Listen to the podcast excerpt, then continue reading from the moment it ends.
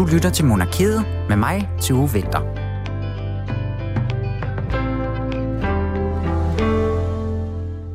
tænder lige min mikrofon. Rigtig hjertelig velkommen til Monarkiet øh, her på Radio 4. I den her uge, der skal vi omkring lidt forskellige ting, for der har trods alt faktisk været en lille smule gang i de kongelige kredse. Noget er kommet helt af sig selv, fordi at øh, der har været hele to fødselsdage i den absolute inderkreds. Det drejer sig om dronningens svigerdøtre Mary og Marie. De er henholdsvis fyldt 49 og 45 år. Og det er altså lidt uundgåeligt ikke at komme til at sammenligne de her to prinsesser, fordi at de hedder nærmest det samme, og så har de fødselsdag lige oven i hinanden også, og så har de altså begge to også skiftet sig ind i den samme lidt mærkværdige familie. De ligner hinanden en del, og så har de nærmest også samme job. Eller hvad?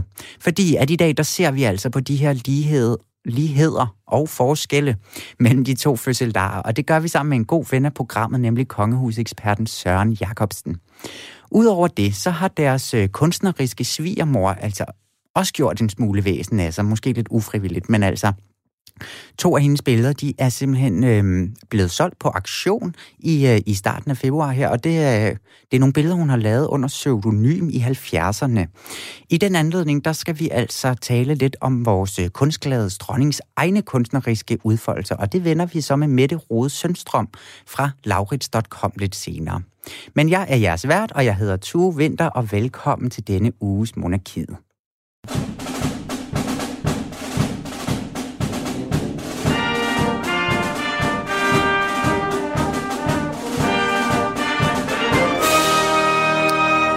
Men inden vi går i gang med alt det, så står du her foran mig, Julie Lindhardt Højmark. Det gør jeg. Hej, Tu. Hej. Godt at se dig. I lige måde. Ja, og du står her jo, fordi at vi lige også skal snakke lidt andre nyheder, som er sket i løbet af denne uge. Og ja, og hvor er det dejligt, der er sket lidt. Ja, det har det faktisk gør vores lidt job at... så meget sjovere. ja, præcis. Der har faktisk været lidt at vælge imellem for en gang. Ja. Rigtig dejligt. Ja, så det, øh, men det, det vender vi altså lige tilbage til, fordi der er jo så faktisk også sket det, at vi alle sammen her i Danmark, vi har samlet ind. Det har vi. Ja. En frygtelig masse. Masser af penge. Millioner. Det er store indsamlingsshow, øh, Danmarks indsamlingen. Der ja. var altså også flere royale islet der, jeg synes, vi lige skulle øh, vende lidt. Ja, der kom i alt 800.000 kroner fra, øh, fra vores kongehus til den her indsamling. De 500.000 kom fra øh, dronning Margrethe og prins Henriks fond, og så har øh, kronprins Frederik og kronprinsesse Mary også støttet indsamlingen med 300.000 kroner fra deres pengekasse. Ja. Så det var da et fint lille bidrag. Det var rigtig fint, og de kom okay, op på... lille. Det var ja, nu skal du ikke Nu er man blevet forvant til... ja, det var måske derovre. lige... Nej.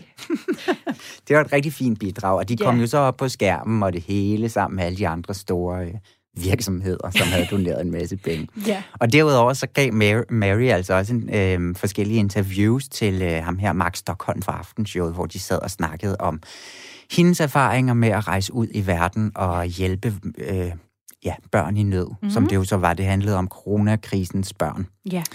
Øhm, og kunne så tale om sine egne erfaringer, hvor beskrev, hvor vigtigt skolegang blandt andet er, som mange af de her børn jo så går glip af, fordi det altså ikke kun er viden, men de får også øh, mad og beskyttelse. Og så hun kunne trække på en masse fra sin egen ja. virke som kronprinsesse. Der er i hvert fald nogle, øh, nogle børn ude i verden, som øh, gennemgår nogle helt andre konsekvenser af coronakrisen, end dem, der måske bare i går så sidder herhjemme og savner venner. Jeg kigger og, på en skærm. Og ikke for at bagatellisere, ja. det er bestemt også meget, men som ja. barn går glip af herhjemme, men øh, det har nogle ret voldsomme konsekvenser. Ja, det var faktisk jo. lidt skønt at se det der øh, indsamlingsshow, synes jeg. Fordi ja. at man er så meget op i sin egen røv for tiden, ikke? og har så ondt af sig selv og sit nærme, og så var det faktisk meget skønt lige at få det lidt ud. Ja. Ud i verden. Ja, men det er jo en helt anden snak. Det var, det var min helt egen personlige opfattelse. Jamen, det kan jeg Men altså, øhm, dejligt også at se Mary igen, synes jeg. Ja. Altså sidde og snakke med en journalist og være ude øh, som vi i noget kender andet. Ja, ja, præcis. Noget andet end bag hendes skærm, ja. som vi nu har set nogle gange, at hun holder mange møder. Det er også godt, men dejligt at se hende sådan i levende live, og, og hun snakker af det, der ligger hendes hjerte nær. Virker ja. det altså stadigvæk meget som om, ikke? Det kommer lige fra hjertet.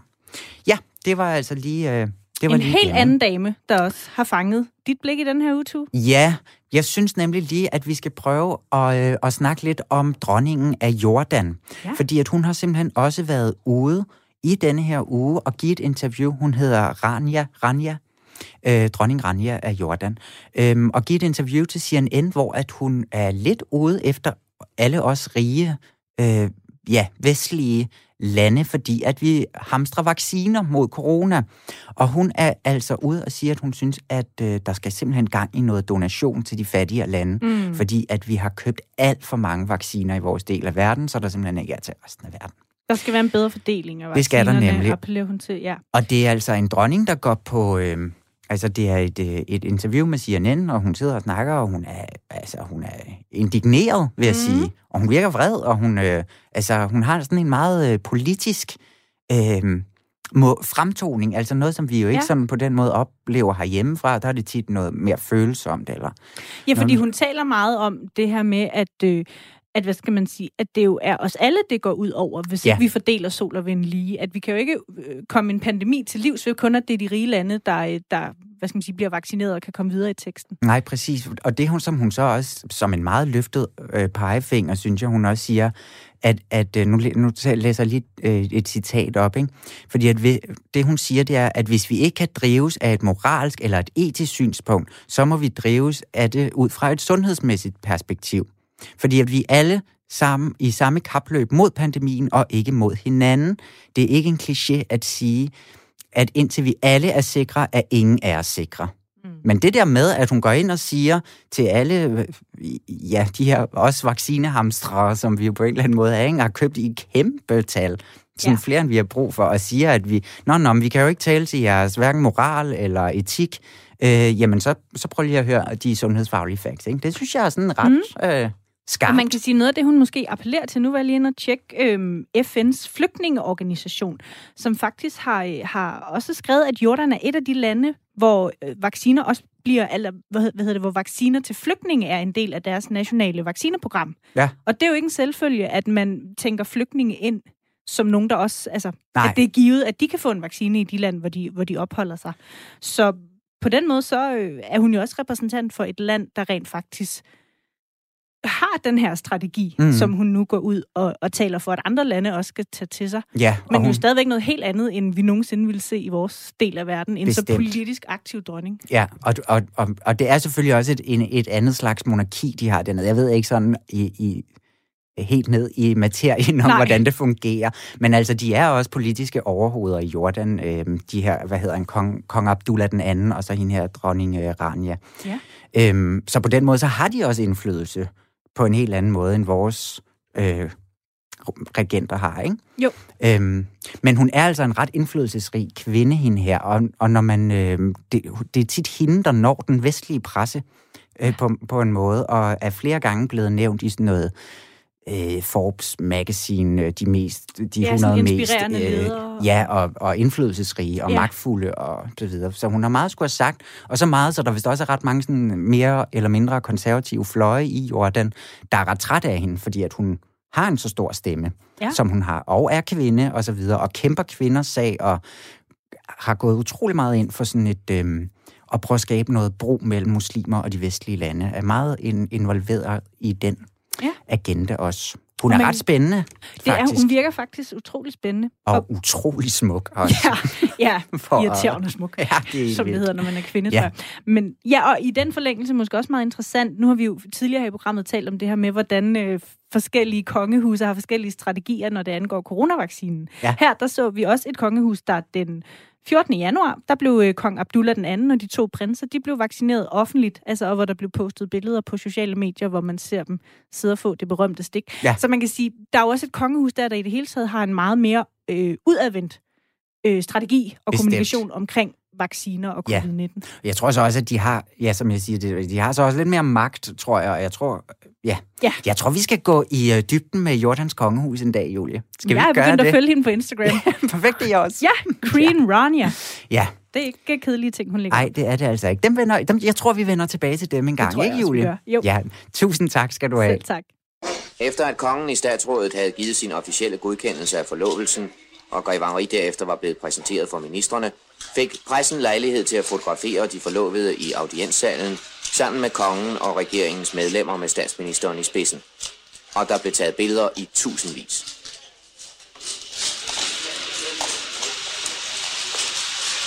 Nu må det være nok. Det er et stort program, der venter. Ja, og nu kan jeg så byde velkommen til kongehusekspert Søren Jakobsen. Hej Søren. Hej, hej. Og tak, fordi vi måtte ringe endnu en gang til dig. Det er så ja. dejligt. Velkommen. Vi har, øh, vi har jo kontaktet dig denne her gang, fordi vi skal snakke lidt om de her to fødselarer. De to øh, prinsesser, Mary og Marie. Fordi at det er jo, som jeg også sagde tidligere, altså rigtig svært ikke at gå og sammenligne den en del. Men hvorfor er det, vi bliver ved med at sammenligne det her? Er det, altså de to prinsesser her, er det overhovedet færre? Ja, det er jo, det er jo regulært nok, ikke? fordi jo begge to med i den kongelige familie, og, og det er to kvinder, som jo fysisk ligner hinanden en hel del.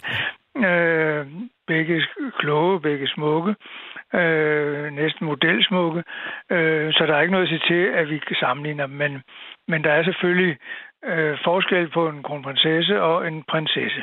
Ja, fordi hvad er det? Ja, forskellen er jo den, at, at kronprinsessen bliver dronning øh, på et tidspunkt, når dronning Margrethe ikke er her mere. Øh, det må forhåbentlig vare et stykke tid. Mm. Øh, men det sker jo. Øh, og og øh, så, bliver, så bliver der meget tydelig forskel. Men den har været under opbygning, den forskel. Fordi øh, da øh, prins Joachim opgiver Schackenborg, hvor han var placeret, øh, som så kan man sige øh, kongehusets post i, i grænselandet og Sønderjylland, som spiller en stor rolle i nu omkring genforeningen, ja. som ikke blev fejret så meget, som dronningen gerne ville.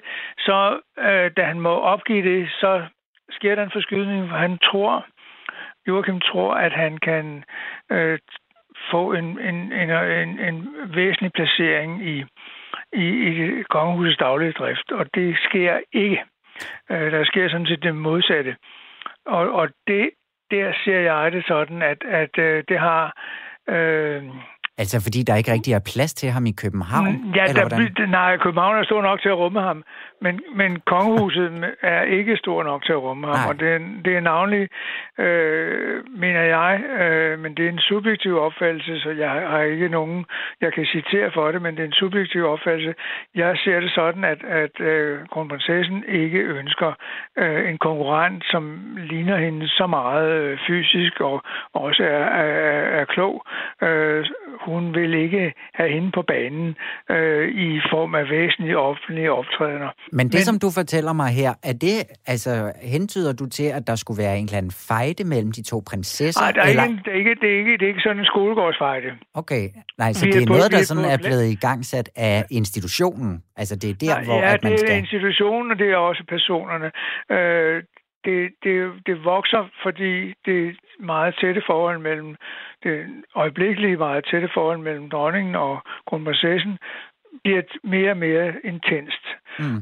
Så vil det her, lige, jeg, ja. jeg, vil, jeg vil lige citere øh, dronningen øh, Thomas Larsen, Berlingske Tidens hofmedarbejder, har skrevet en bog, der hedder De dybeste rødder, der skildrer dronningen det sådan her det blev vanskeligt at drive det, altså det sakken, hvor vi taler om. Ja. Og min søn kan ikke være 100% landmand, som han ville.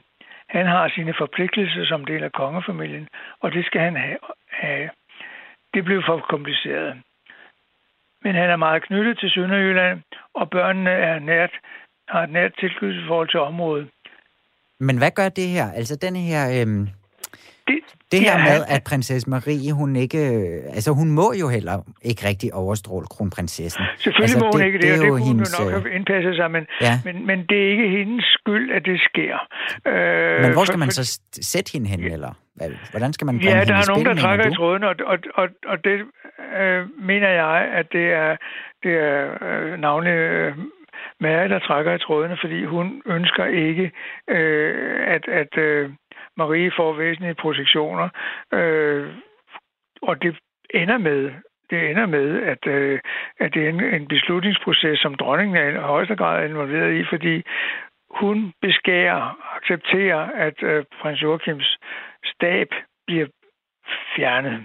Mm. Og det vil sige, at der er ikke rigtig meget ved at være prins, når man ikke har nogen til at åbne sine breve, når man ikke har nogen til at lave aftaler for sig, så bliver det lidt svært at agere. Øh, og det vil sige, at han havner i, i en eller anden form for ingenmandsland. Øh, og, og der kommer vi så frem til, at konklusionen på det, det bliver, der måske noget andet, og øh, han skal have en anden job, han skal sådan set fjernelse fra, fra København, øh, hvor han jo ellers mente, at han skulle slå sig ned i, mm. i, i en exceptionelt flot villa i, i Hellerup og, og, og have et, et liv, som kunne være ved siden af brorens liv, og hvor Marie også kunne have et liv med protektioner og øh, privat omgang. Men de ser helt bort fra, prins Joachim ser bort fra, at kronprinsparet altid vil være en større magnet i det selskabsliv, i forhold til erhvervslivet, i forhold til private bekendtskaber, end han vil være som prins. Og dermed flytter øh, projektørlyset selvfølgelig naturligt over på kronprinsparet. Ja. Og det kan man jo se i resultatet af Da De gør det så i øvrigt fremragende, det må man sige. Men bare et lille træk for at bevise på det her, det er, øh, da prins Joachim bliver gift i, i Mølsyn, og senere, da han holder barndom over to børn, som han får med Marie, der er øh, familien Holt Poulsen repræsenteret. Øh, både faren, Troels Holt Poulsen, som er stifter af bestseller, og Anders Holt Poulsen, som i dag er ejer af firmaet, som er en verdensomspændende koncern, ja. og en stor investeringsforetagende øh, med over 200 selskaber. I dag er det venskab tyndet ud i forhold til prins Joachim. Fokus har Anders Holt Poulsen på kronprinsparet, og, og han er blandt deres nærmeste venner. Ja. Øh, og, og den interesse kan jeg godt forstå, fordi øh, de har børn, øh, indtil, indtil Anders Holt Poulsen mistede sine børn ved den der forfærdelige bombeattentat øh, i Indien, der øh, var de, var de, de to familier var begyndt at integrere. Så det vil sige, Anders Holt Poulsen har set det, alle andre kan se. Det interessante par, det er ikke prins Joachim og Marie, uanset hvor dygtige de måtte være, hvor sprogkyndige de måtte være. Men er det ikke kun det interessant, fordi at selvfølgelig er kronprinsparet jo det, øh, det vigtige kommende regentpar osv. Ja, Men det er, er det sådan, ikke at... en fejl så fra slottet, eller fra hoffet, eller hvad man nej, kan det, sige? Nej, det, det sige, mener jeg ikke, det jamen, er. Jamen, ikke altså, at give det... Joachim og Marie en, en anden slags rolle, som de så kunne jamen, være det, i? Det kan man ikke rigtig lave, fordi altså, der er eksempler på det, hvor det går rigtig skidt. Det er der fra England, hvor, hvor det går rigtig skidt. Du har to øh, prinser, der er brødre. Øh, de er gift med to meget forskellige kvinder. Øh, og nu vil jeg slet ikke sammenligne Meghan øh, med Marie. Øh, for hun, de er to forskellige typer, men Meghan er en kvinde, der vil lave om på det engelske kongehus, og det kommer hun selvfølgelig ikke til øh, som amerikansk skuespiller. Øh, det, er u- øh, det er utænkeligt, at det kan ske. Og derfor får du en konflikt, som ender, som ender med at sende det ene par i eksil i, i, i frivillig eksil i USA.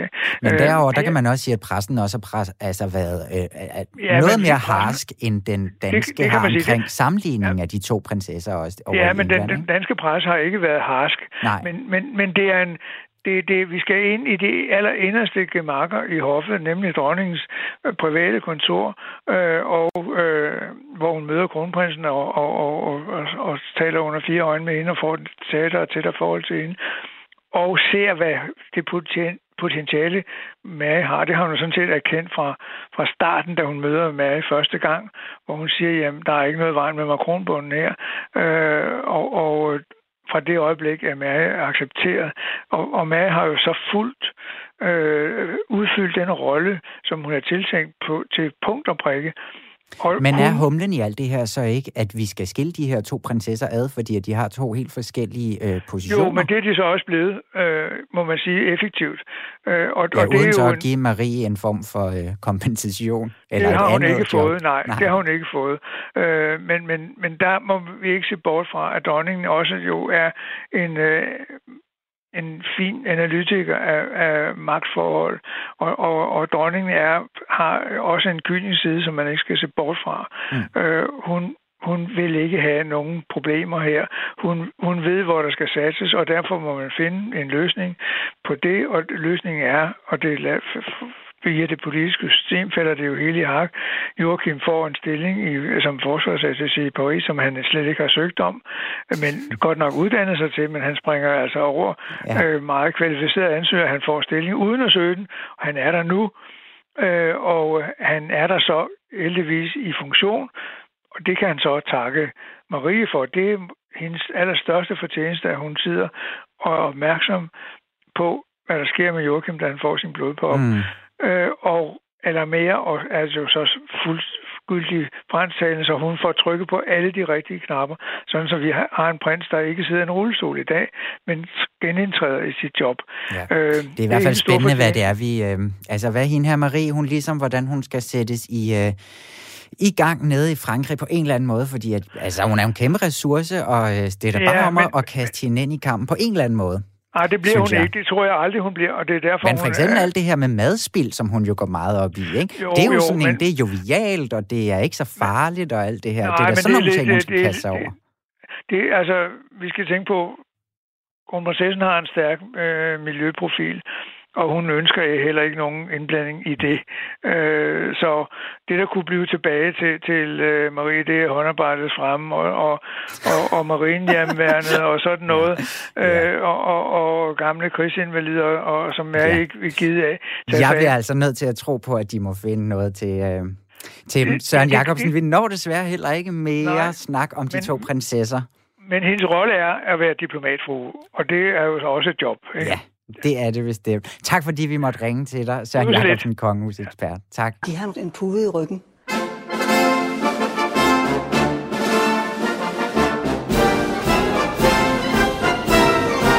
Hvis de vil, så har jeg sagtens lånt dem en pude. Oh, det vil jeg vældig gerne have. Øh, hvor er mine møbler blevet? Nej. Jeg tror, men deres majestæt er meget nødt til at sidde på en pude. Hvis jamen, det er bestemt ikke Og det er til ryggen, vi tænker. simpelthen for... Over, tusind tak. Jeg synes, det kunne, jeg kunne se, at de følte dem lidt langt tilbage. Det er rigtigt nok, øh, men jeg troede, jeg skulle sidde på en pude. Det nej, nej, nej, nej, nej, nej, nej.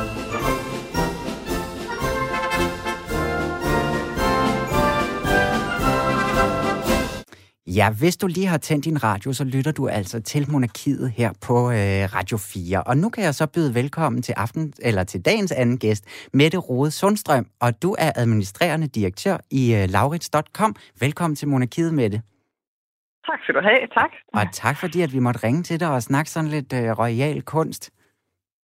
Det var så lidt. Det gør jeg gerne. Det er ja, jo en øh, spændende kunstner, vi har med at gøre. Ja, det er det nemlig. Og øh, grunden til, at vi skal ja. snakke om hende i dag, det er jo fordi, at øh, der lige på øh, Brun Rasmussen, der er blevet solgt øh, to akvareller fra dronningens hånd. Øhm, og jeg synes, vi skal øh, starte med lige at prøve at kigge på, hvad det er, der er blevet solgt over hos Brun Rasmussen i øh, allerførste omgang.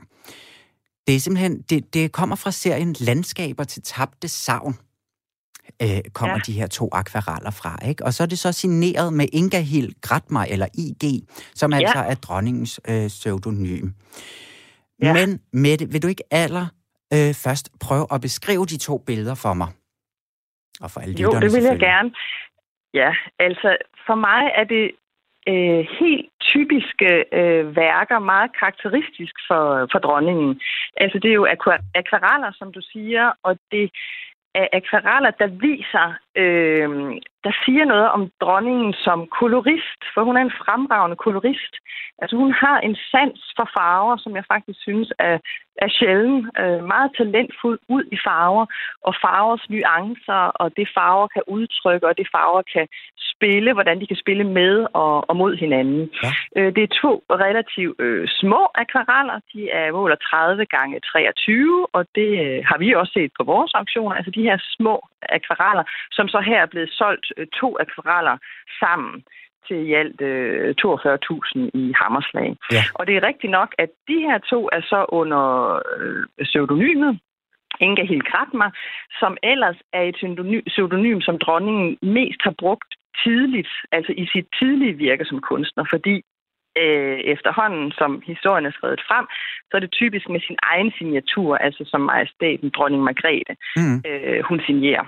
Hvorfor tror du, at hun har lagt det fra sig så på sådan sin, øh, ja, hvad hedder det, ældre dage? Jeg tror, jeg kunne forestille mig, at det er vokset frem. Altså, øh, dronningen er jo, øh, har jo også udviklet sig som kunstner, er vokset frem som kunstner, har fået sin identitet. Altså hun er meget anerkendt, hun er en talentfuld kunstner, der har en meget, meget stor spændvide øh, i sit kunstneriske udtryk og genre, hun bevæger sig indenfor, og medier, hun anvender. Mm. Så jeg tænker, det øh, hænger sammen med en... Øh, ja, både en bevidsthed om sig selv som kunstner, og, og at hun skal, hun, skal, hun skal stå for det, hun er, og, øh, og som vi alle sammen respekterer, som den kunstner, hun også er. Ja, Ja, og det her Inga Hild Gratmer, som jo så er, er, er hendes pseudonym i denne her øh, sammenhæng, det er så en sammentrækning af alle hendes navne øh, på kryds og tværs. Margrethe, Alexandrine, og så har jeg altid så svært ved det der, øh, ved det islandske. Øh, Tuhildur, Ingrid. Ja, ja. det er rigtigt. Det er rigtigt. Øhm, ja. Øh, og, og altså, er det sådan for at gemme sig lidt, at man benytter sig af sådan et pseudonym? Det kan det være. Altså, jeg kender ikke, jeg kender ikke uh, dronningens uh, argumentation for at gøre det oprindeligt, men jeg tror uh, sådan set, det er klassisk nok. Altså, det er der også en del forfattere, der gør altså inden, inden for andre genrer, at man vælger at begynde under et pseudonym, mm. og så efterhånden, som man modnes som kunstner, øh, så, så fronter man det med sit eget navn. Øh, måske også efterhånden, som der er vokset en, jamen det er den her, jeg er, det er det her udtryk, jeg har, det er den, det er den her kunst, jeg har i mig, det er den her åre. Øh, så jeg synes egentlig, det er meget naturligt. Ja. Øh, og så er det jo specielt for majestæten, altså at hun har haft en, en rolle og har en rolle som som dronning, og har måske lige skulle finde sin vej i forhold til, hvordan kunsten skulle kommunikeres i forhold til folket. Så jeg synes egentlig, det har været en meget logisk udvikling, og vi kan i hvert fald konstatere, at det kunst, vi ser på vores auktioner, øh, og som vi har solgt, det er med, det er med dronningens egen øh, signatur. Ja. Det er som dronning Margrethe. Ja, fordi at hvor tit sker det her med, at øh, dronningens øh, værker de kommer på auktion?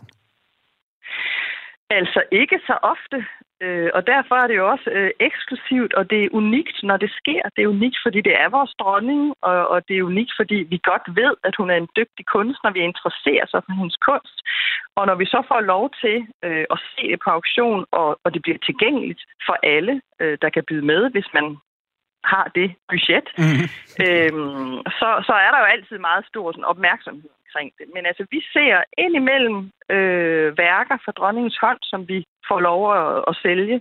Og jeg tror, øh, uden sådan at have undersøgt det helt i dybden, tror jeg nok, så vidt jeg ved i hvert fald, at vi har, at vi er dem, der har solgt øh, dronningens værker til de højeste priser faktisk. Øh, sådan gennem tiden. Altså vi har solgt af, af, flere gange, øh, har vi fået lov til at sælge øh, oliemalerier, som, øh, som folk har har indleveret, og, og det højeste øh, salg, det, det dyreste salg, vi har gjort, var omkring 330.000 for et ikke så stort oliemaleri, og det er altså en meget, meget øh, flot pris. Ja, det er da helt vildt. Øh, Ja, det er det. Og sådan heller ikke så stort et værk, faktisk. Altså, øhm, jeg mener, det var omkring øh, 50 gange 60 cm. Det, det, det er faktisk ikke så stort et oliemaleri, og vi har solgt et, altså andre værker på et niveau sådan 150-60.000 også. Og så har vi af flere omgange også solgt øh, akvareller faktisk samme størrelse som ved Brun Rasmussen. Altså de her små, små akvareller, men meget detaljerede, meget... Øh, poetiske, naturalistiske. Altså vi er ude i naturen, vi oplever naturen med dronningens øh, øjne, øh, som vi har solgt til ja, omkring 100.000 øh, i samlet salgspris for et værk øh, på de der 20 gange 30 cm. Ja. Så synes du, øh, de her gik, så, bi, altså var de billige? Er der nogen, der har gjort et røverkøb med de her 42.000?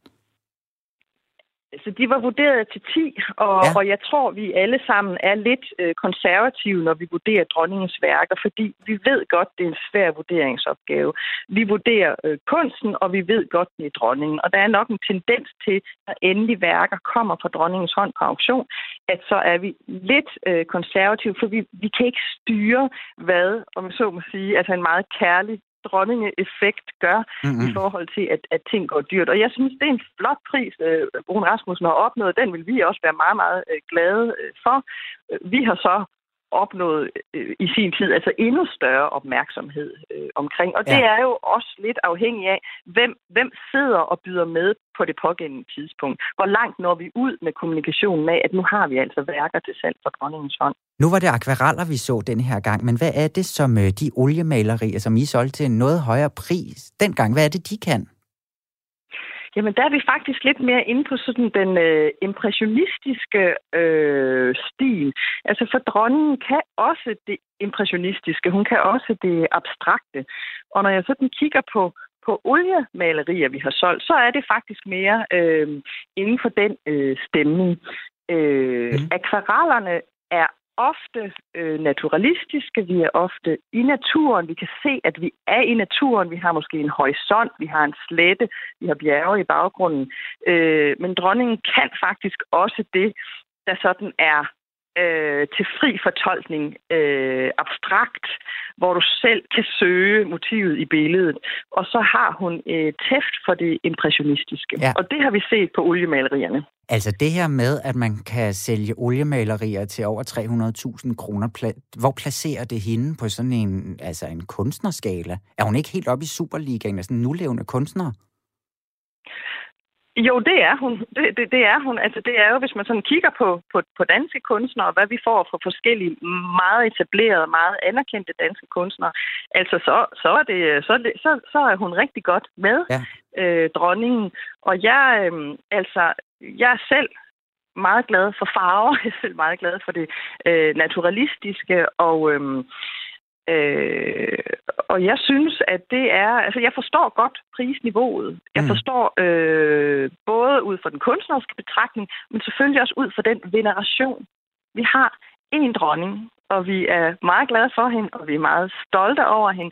Og når man køber øh, kunst eller antikviteter eller samlerobjekter, altså, så er det jo tit, der er mange følelser Øh, og når vi taler om noget øh, unikt, så er det endnu flere følelser, så vi har alle sammen forskellige bevæggrunde til at købe det, vi gør. Og der er altså rigtig meget affektionsværdi og øh, veneration omkring øh, dronningens kunst. Så det er jo en del af prisniveauet. Ja. Men altså, kan vi man... synes, dronningen er en rigtig dygtig kunstner, og det, er, og det er vigtigt at holde fast i. Altså, hun har den her er meget mangefacetteret talent. Altså hun har en stor diversitet i sit kunstneriske virke, sådan set større, end vi ser hos mange andre kunstnere. Ja. Altså, og med det mener jeg, at hun har tegnet, siden hun var barn, og, og malet. Men altså det at kunne bevæge sig inden for billedkunst, og så inden for billedkunst kunne både oliemaleri, akvareller, tegninger osv., men også kunne gå over til som for eksempel nævnt porcelæn ja. eller illustrationer. Hun har illustreret Tolkiens uh, Ringenes Herre. Øh, og så ikke mindst alle tekstilerne. Mm. Altså hun har jo lavet øh, utrolig smukke øh, tekstiler og, og kostymer. Så, så med tekstilerne og kostymerne, der kommer vi ind og får lov til, sådan rigtig, synes jeg, at snuse til dronningens fantasi og, og lejende tilgang og sådan lejende poesi øh, og eventyrfortælling. Ja. Og det er jo faktisk de her, nu nævnte du dem også lige selv, Tolkiens øh, Ringnes Herrebøger, som hun øh, illustrerede også. Det var jo så også under det her, øh, hendes pseudonym her, IG. Ja. Og det er jo heller ikke første gang, at hun har, eller eneste gang, hun har brugt øh, pseudonymer. Hun har også ud, øh, oversat en bog sammen med prins Henrik, under pseudonymet ja. H.M. Vejerbjerg og, og så videre. Ja. Altså, kan man øhm, på nogen måde snakke om, tror du, der er mere? Tror du, hun har, øh, har flere hemmelige øh, pseudonymer i omløb? Øh, ikke, ikke, hvad jeg ved, ikke hvad jeg ved af, i hvert. Det være spændende. Og jeg, jo, men jeg tror, jeg tror faktisk, altså jeg, som vi ser det som, som auktionsfolk, altså der er, Øh, altså, en kunstner udvikler sig jo hele livet, og jeg tror, det er lang tid siden, at øh, dronning Margrethe har, øh, har fundet sit kunstneriske ståsted, som bliver ved med at udvikle sig. Mm. Og, og, og, og på rejsens gang, for lang tid siden, tror jeg, der, der er hun begyndt at signere, eller det er hun jo signere med øh, dronning Margrethe. Ja. Om så indimellem hun vælger et pseudonym, det, det skal man jo have lov til at gøre, hvis man synes, det giver mening. Ja, jeg kan godt lide tanken om, at der er alle mulige kunstværker derude, som hun har siddet mm. og, øh, siddet og skitseret yeah, yeah. og så videre. Yeah, det, det var dejligt, at du lige ville vende de, øh, det, det sådan helt konkrete værk. Jeg synes, at når jeg lige har skillet, uh, spillet en skiller, så synes jeg, at vi skal prøve at gå lidt mere i dybden med hendes stil. Så vi hører lige denne her skønne skiller. Det gør vi.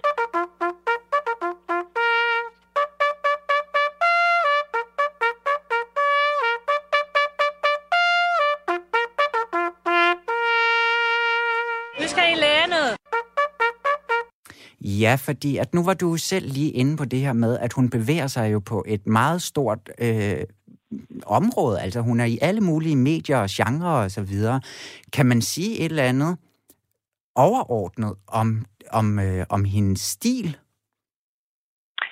Altså man kan sige overordnet, at øh, farverne er, en væsentlig, er et væsentligt element. Mm. Altså den her særlige hånd og den her særlige sans for, hvad farver kan og hvordan de kan påvirke os. Altså hvis man kigger, nu sad jeg og kiggede på et af dronningens øh, akvareller øh, her, da jeg lige øh, trak lidt materiale ud.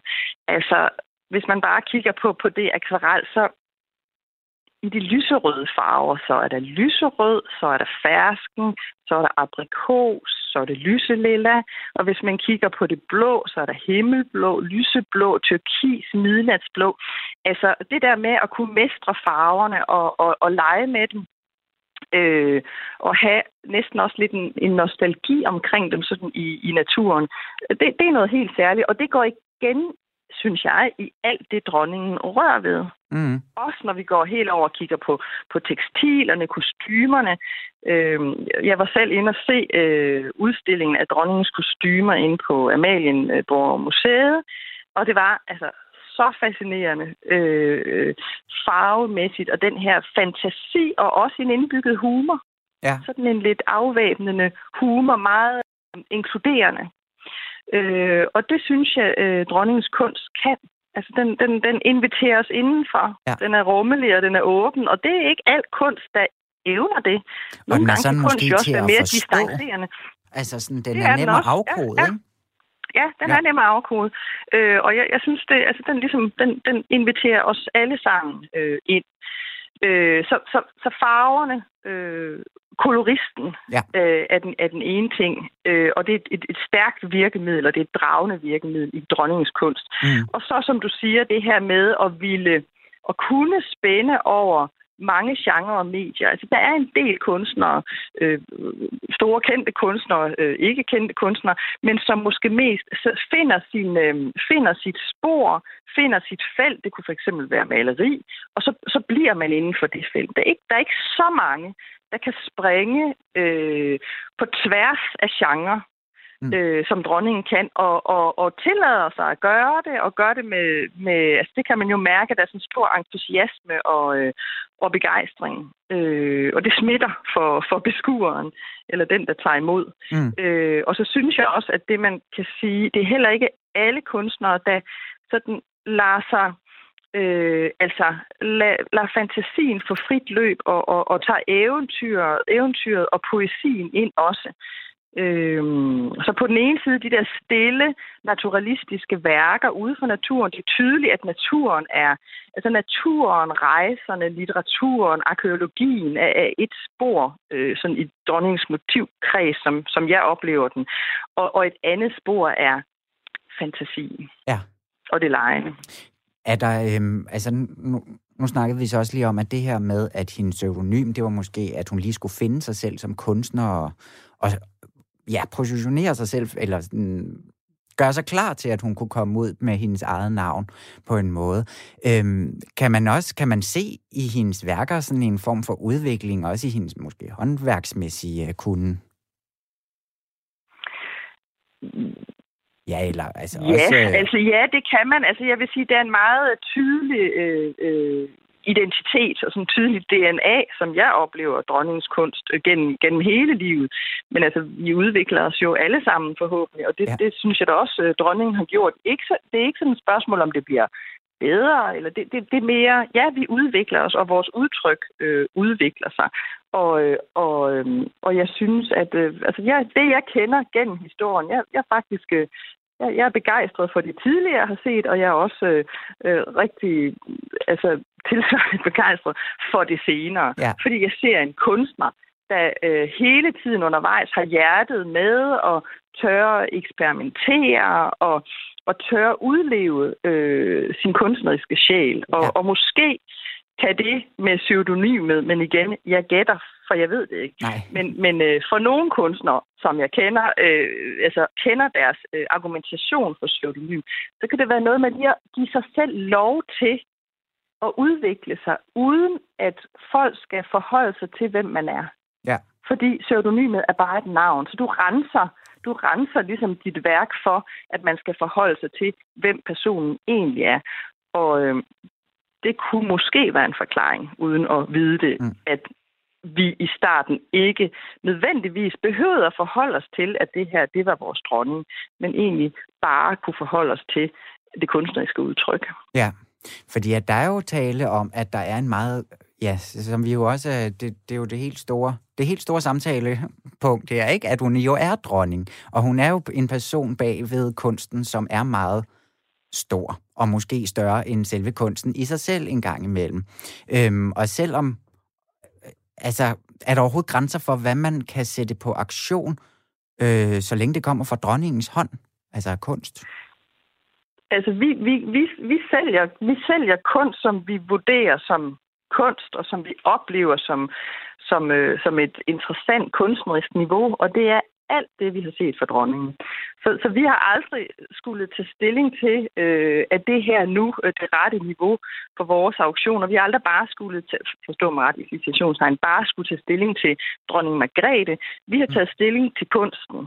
Og, det, og, det, og den har altid på alle måder levet op og mere til i forhold til, hvad vi kunne, øhm, kunne sælge på auktion. Og det, det, det synes jeg også, altså hvis man kigger på dronningens virke gennem tiden, altså øhm, hun havde sin store, øh, hvad hedder det, udstilling øh, på Arken, og har der været på Aros og så videre, så videre. Der er ikke nogen af dem, der er ikke nogen af dem, der tager, øh, forstå mig ret, men en kongelig person eller en anden person ind, hvis man ikke mener, at det kunstneriske, kunstneriske niveau er det rette. Mm-hmm.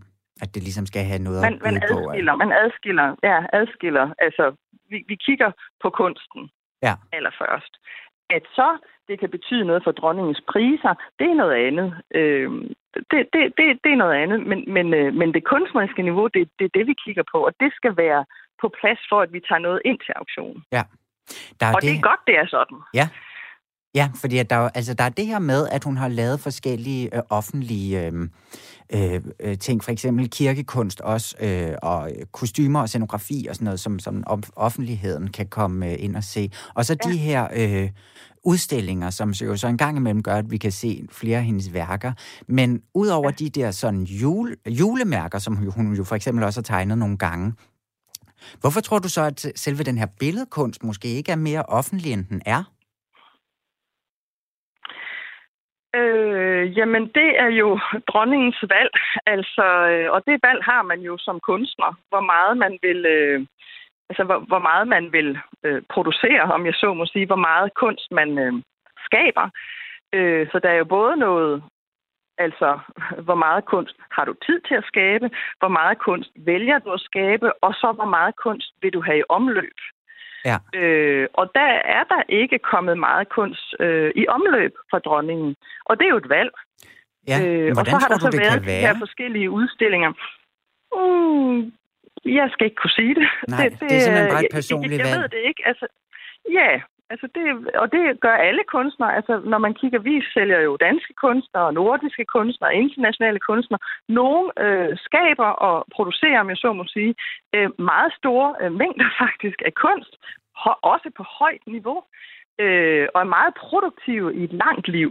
Utrolig produktive. Ja. Og andre kunstnere er ikke produktive på samme måde, for de skal have længere tid, de skal have flere tanker, og der er langt, langt, altså længere mellem værkerne. Og det er jo helt øh, individuelt, og det tror jeg er fuldstændig det samme for dronningen, og hun har, hun har valgt øh, øh, at sætte øh, værker øh, altså, i verden og få dem formidlet, og, og øh, på den måde, hun har valgt. Ja. Ja, dem, der kommer og, til øh, salg, kunne jeg også forstå, altså på så videre, det er så også mest for private samlinger. Altså, det er jo ikke noget, hun sådan selv sælger ud af på den måde. Nej, nej. nej. Det, er, det er typisk. Altså, typisk er der en, øh, igen, når vi får dem på auktion, så er der typisk, der kan være en dedikation.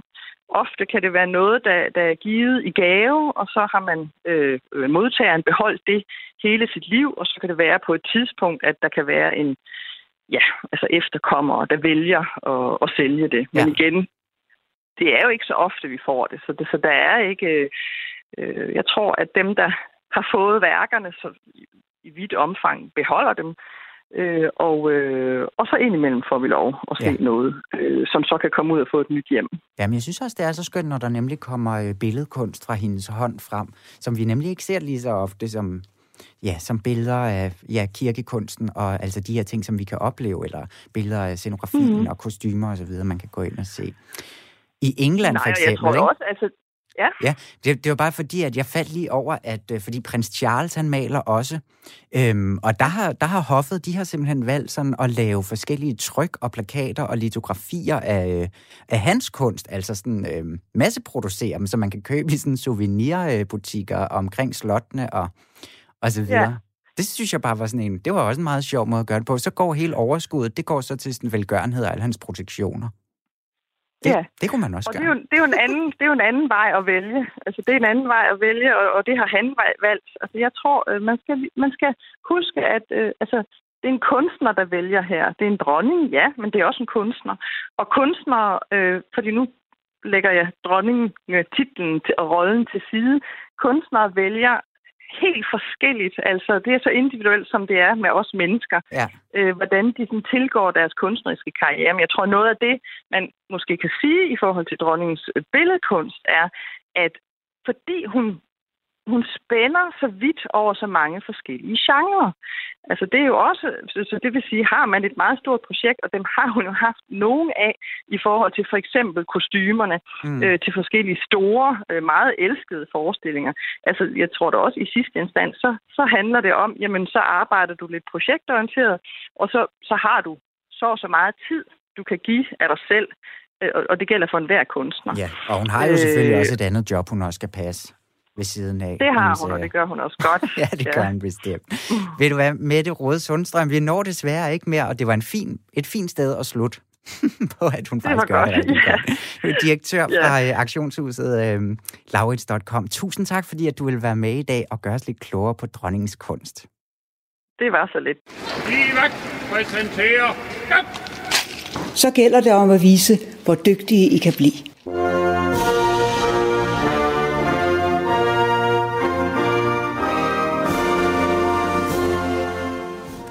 Ja, nu kan jeg så byde øh, velkommen til dig igen, Julie Lenhardt Højmark. Tak for det, Vi du skal øh, venter. quizze. Quiz-tid. Det er quiz-tid, og vi skal quizze i flere hobbyer. Ja. Dro- som dronningen elsker kunst, det er der mange andre øh, kongelige, der også gør. Ja. Ja. Dem skal vi quizze i, men hobbyer generelt, vil jeg sige. Okay, Øh, er du klar? det kan jeg blive. Lyn hurtigt. Jamen, det, det er godt. Er du klar nu, Jeg er så? klar nu, ja. Perfekt. Ja, fordi at, som jeg jo også lige øh, nævnte, ikke? er grund til, at jeg vidste det med prins Charles, der, der øh, laver masseproduceret kunst på alle mulige øh, slotte, og man kan købe det osv. Mm. Det var da jeg skulle lave den her quiz, fordi han elsker altså at male akvarelbilleder, og de bliver så også solgt også til kæmpe priser, altså hans original, øh, original hvad hedder det? Værker, Ja. hedder det. Han er blevet beskrevet tit som en, en glad amatør, men det er så også det, han selv beskriver sig selv som, så på den måde er det ikke så slemt. Øhm, hvad er hans yndede øh, akvarelmotiv? Hvad elsker han at male mest? Mm. Mm. Er det let påklædte kvinder i sådan lyse pastel, rare farver? Ja. Er det fine, rolige landskabsmalerier, som vi måske ser også fra dronningen, altså vores egen? Eller er det abstrakte farveeksplosioner, han kaster sig ud i ham, den gode prins Charles? Mm, jeg tror mest på det sidste. Jeg synes, han virker som en, et sådan ret farverigt menneske. Synes du det? Nå, det var, har du set The Crown? Han virker da, som om han har noget, noget meget sådan kunstnerisk... Det virker som om, han har noget inde i sig, der måske godt kunne have brug for at komme ud i en eksplosion. Præcis. Ja. Det er forkert. Han maler altså nogle meget fine, rolige landskabsmalerier. Jeg tror, vi siger nogle, nogle fine, rolige kvinder. Ja. Jamen, det, ved, det ved jeg ikke noget om, men det er altså... Øh, han, han kaster sig ud i Jamen, landskabskunsten. der er også rigtig meget skønt at kaste sig over, når man Det bor, er der, hvor og det er altså en super god forretning for ham, fordi at han tjener altså, eller hoffet og så videre, tjener omkring 1,6 millioner Wow. kroner om, på hans kunst om året. Altså som de så donerer væk til øh, deres protektioner og, og diverse. Men ja. det, er mig, det var i 2016, der, det var det sidste tal, jeg kunne finde. Men, øh, men det er altså, det er da, det er da noget.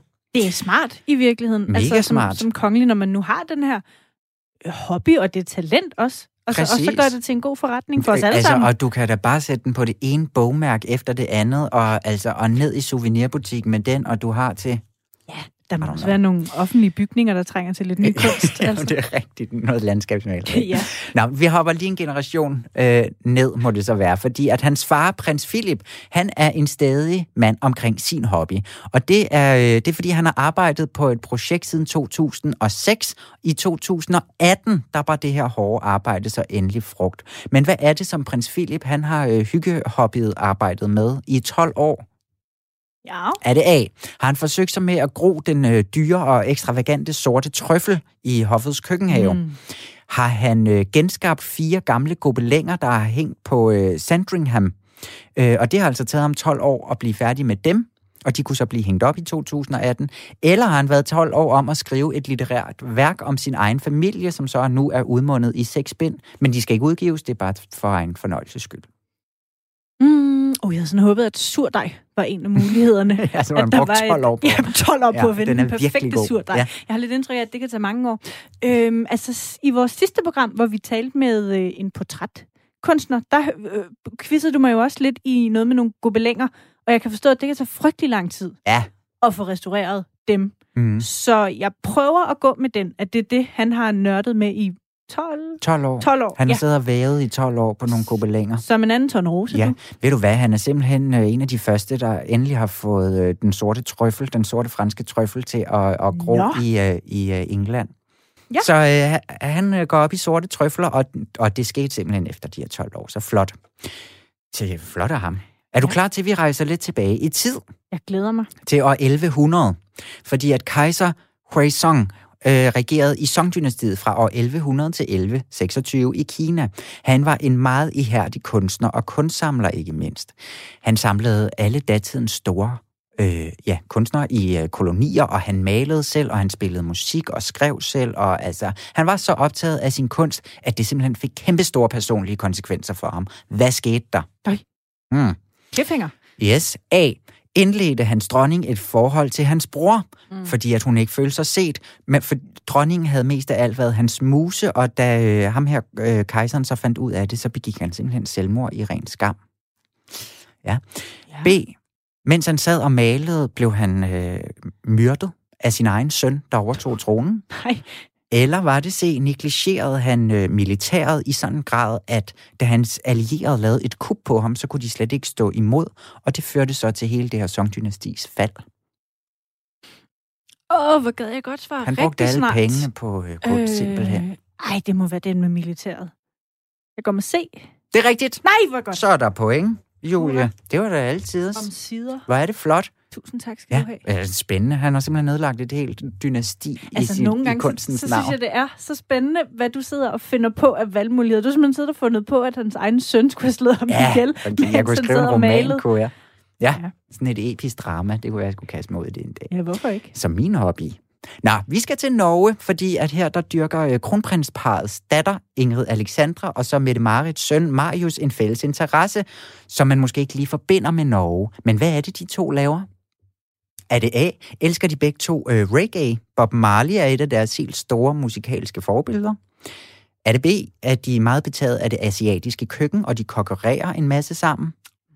Eller C? Surfer de i de kolde nord, øh, altså nordiske bølger?